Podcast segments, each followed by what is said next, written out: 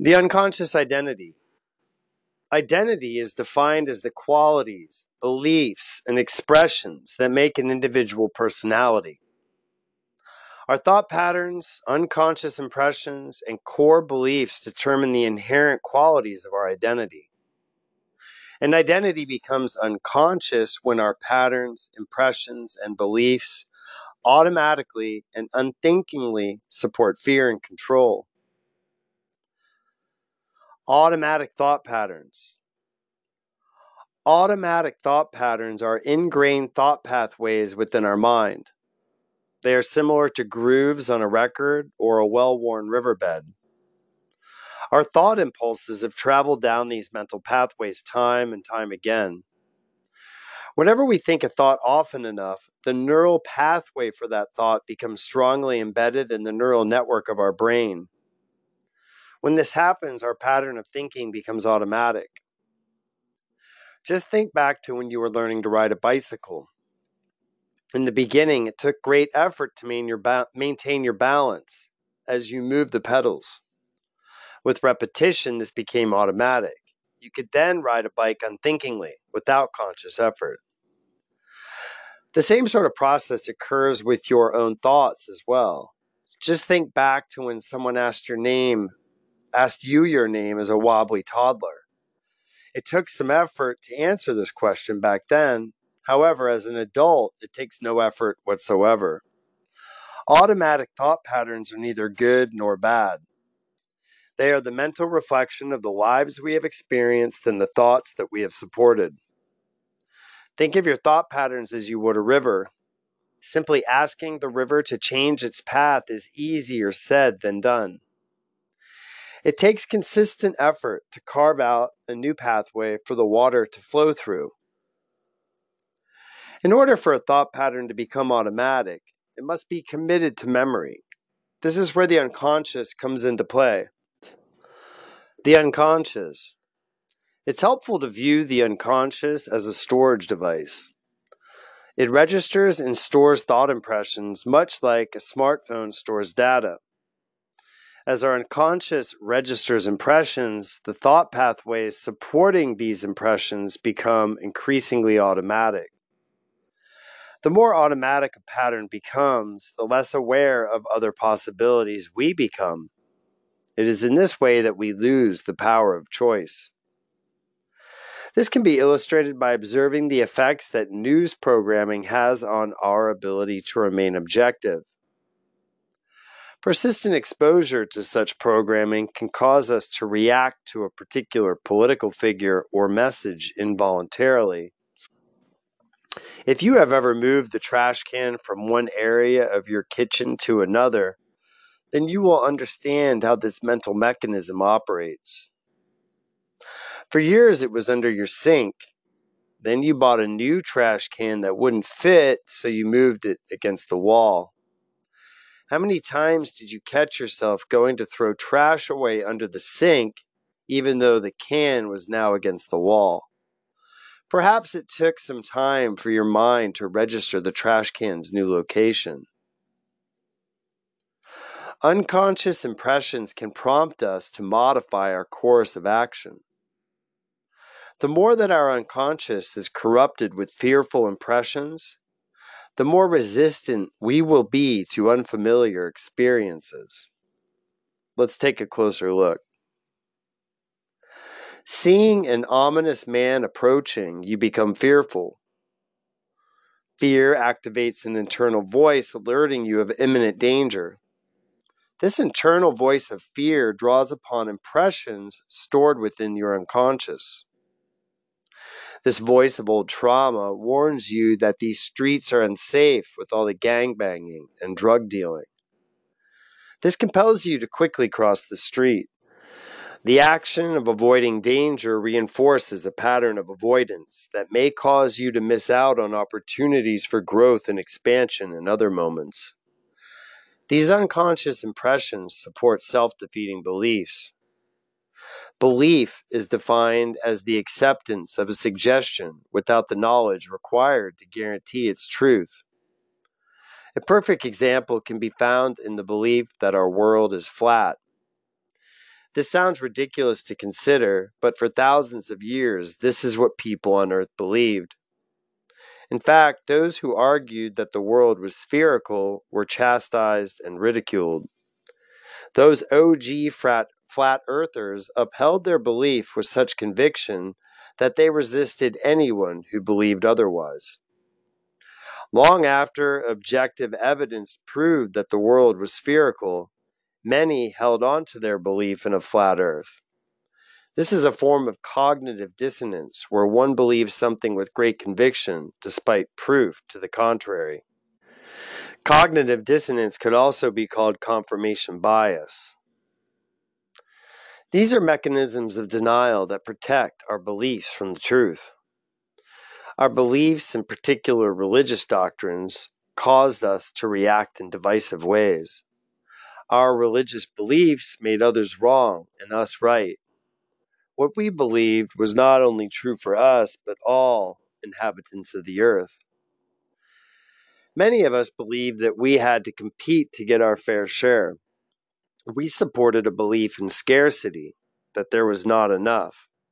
This goes back to the days when humanity had to work much harder for much less. As we have advanced, so too has our ability to create an abundance of all things material.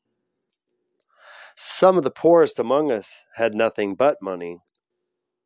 We believed that if we accumulated enough money or weapons, we would be safe. We were not out to get the rest of humanity.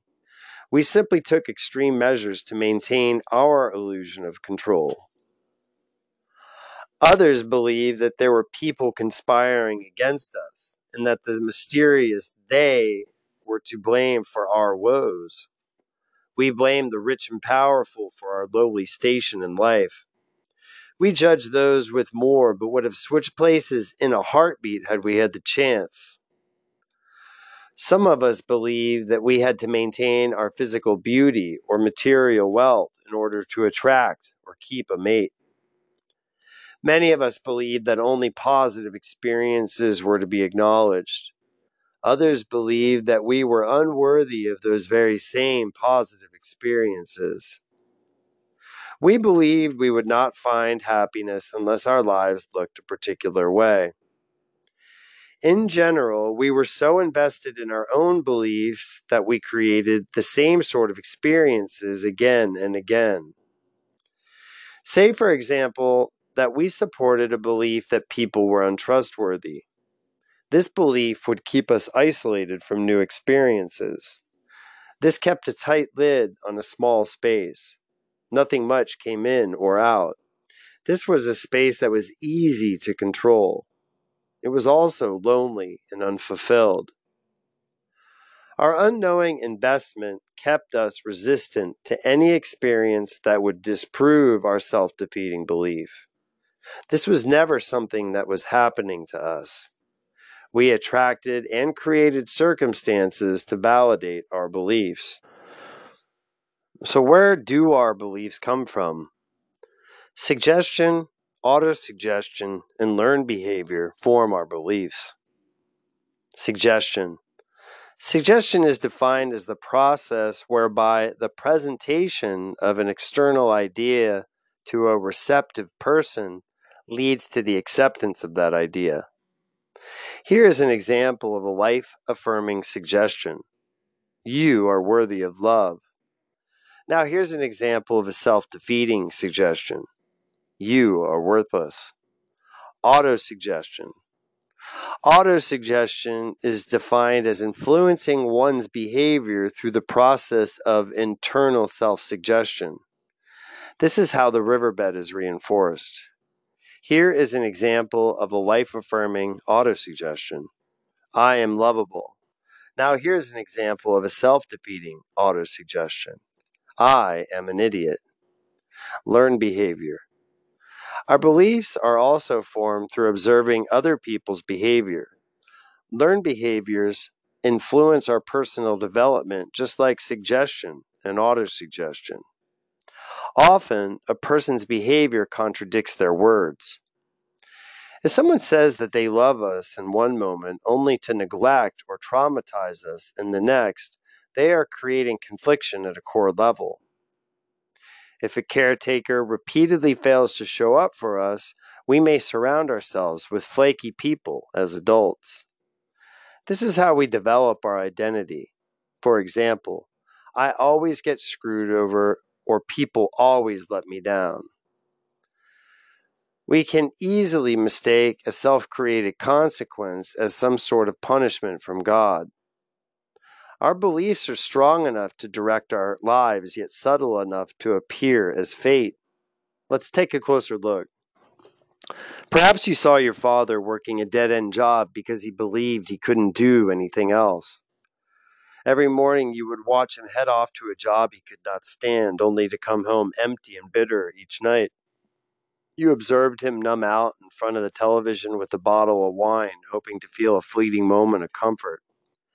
You may have asked him to go outside and play, but he was way too stuck in his own misery to take you up on your request. You may have taken these habitual snubs personally and began to create specific ideas based upon these interactions. Through repeated exposure to his patterns of behavior, you began to develop your own. On an intuitive level, a child knows something is wrong, but without guidance and reassurance, they often fall into realms of self delusion. Over the course of one's childhood, this sort of conditioning takes a toll. The child becomes increasingly identified with their parents' outlook on life and less connected to spiritual love and truth. Suggestion, autosuggestion, and learned behavior are the materials out of which a belief is constructed. A self defeating belief is an accepted identification to any suggestion that undermines our purpose and welfare. Here are some examples of self defeating beliefs People are untrustworthy. I am damaged. I can't do X because of Y. I can't trust people. I am not enough. I can't pursue my dreams. I am too much. I'm not worthy of love. I can't ask for what I want. I don't deserve anything more. I can't tell the truth. People abandon me. I am too good for this. Whenever we start a sentence with words such as always, never, can't, won't, or don't, there is a good chance that we're validating a self defeating belief always and never hardly exist. Our lives become inauthentic when we create our experiences through the lens of our self defeating beliefs. We are creating our lives with every word we say and action we take. Our legs do not move without our thoughts commanding them. They do not take us into dark alleyways or fateful confrontations with others. It is our mind that commands our bodies to take these actions. What we believe influences the decisions we make. Decisions become beliefs. The following questions do not need to be answered formally. They are intended to help you make the connection between your current beliefs and decisions you made a long time ago. What did you decide about yourself and your place in the world? How do you continue living out the decisions you made as a child? Which childhood decisions influence your current actions? Is there a factual basis for these decisions? From whom did you learn to believe? Mom, dad, or teacher? Who said you couldn't, you shouldn't, you're too much, or not enough? Can you see the meaning your decisions have created? In response to something unreasonable, what did you decide? Did you decide that the world is a scary place? Did you decide that you would never allow anyone to make you feel that way again? Did you decide that you needed to protect yourself? Or did you decide that you needed others to protect you? What experiences support these decisions?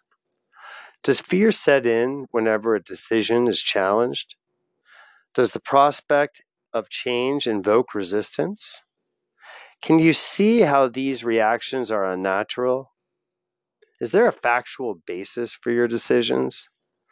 Are the decisions you made as a child worth dying for?